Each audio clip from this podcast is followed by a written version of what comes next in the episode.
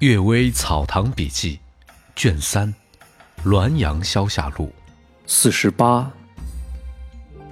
秀鸾。前母张太夫人有个婢女叫秀鸾，曾经月夜坐在堂前街上，呼叫她，则东西走廊都有一个秀鸾跑出来，形状衣服没有一点区别。以至于右襟反折一只脚，左袖一半卷起也相同。张太夫人大惊，几乎跌倒。再观看，只存其中一个。问他是从西廊来，又问看见东廊的人了吗？说没有看见。这是七月间的事儿，到十一月，张太夫人就去世了。大概福运已将尽，所以妖媚敢于现形吧。菩萨心肠。沧州插花庙的尼姑姓董氏。一天是庙神大士的生日，尼姑准备好供具，忽然深感疲倦，就倚靠积案睡了片刻。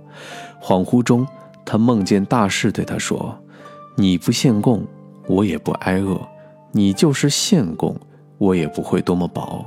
寺门外有流民四五批，讨不到饭吃。”将要饿死，你停止操办贡品，给他们施舍饭食，功德胜于供我十倍。尼姑猛然惊醒，开门一看，果然寺外有许多饥饿的流民。从此，他每年供神以后，都把贡品施舍乞丐，说这是菩萨的旨意。周子度教夫。先母太夫人说：“沧州有位轿夫田某，母亲得了骨胀病，快不行了。他听说锦河镇有一个医生有奇药，但距离那儿有一百多里。天刚亮，他就狂奔而去，天傍晚才狂奔回来，累得气息奄奄。但是这天晚上，渭河水猛涨，船不敢渡。”田某仰天大哭，声泪俱下。大家虽然都可怜他，但也没有办法。忽然，一个船夫解开缆绳，招呼道：“如果还有天道，这人就不会淹死。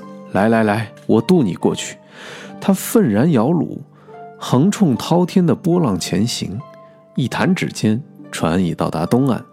观看的人都合掌念诵佛号：“阿弥陀佛。”先父姚安公说：“这个船夫相信天道的虔诚，超过了那些读书人。”